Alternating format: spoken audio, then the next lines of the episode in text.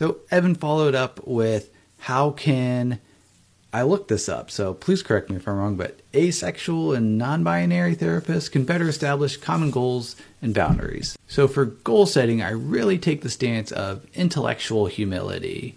So I know the map, you know the territory. So I'm the expert in general psychology and processes and stuff like that, but you are the expert of you and your experiences. So I really try to follow their lead in terms of what goals would look like and during the assessment and ongoing sessions, uh, get an idea that that's where they're really looking towards and wanting to improve.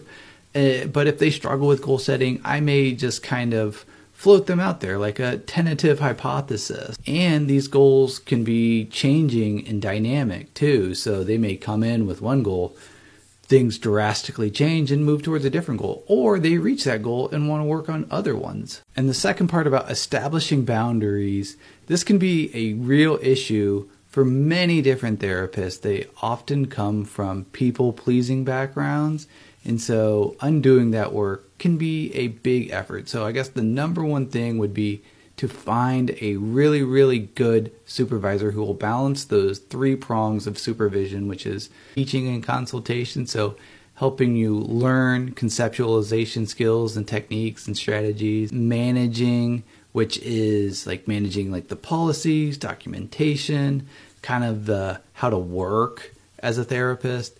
And then third part is therapists. So, helping to process any sort of countertransference or recommend referrals that you seek outside therapy. It's also incredibly important to tolerate emotional intensity when limit setting or boundary setting because for some clients, tolerating these boundaries is the work in therapy. So, great question, Evan. I hope this helps. Short Cast Club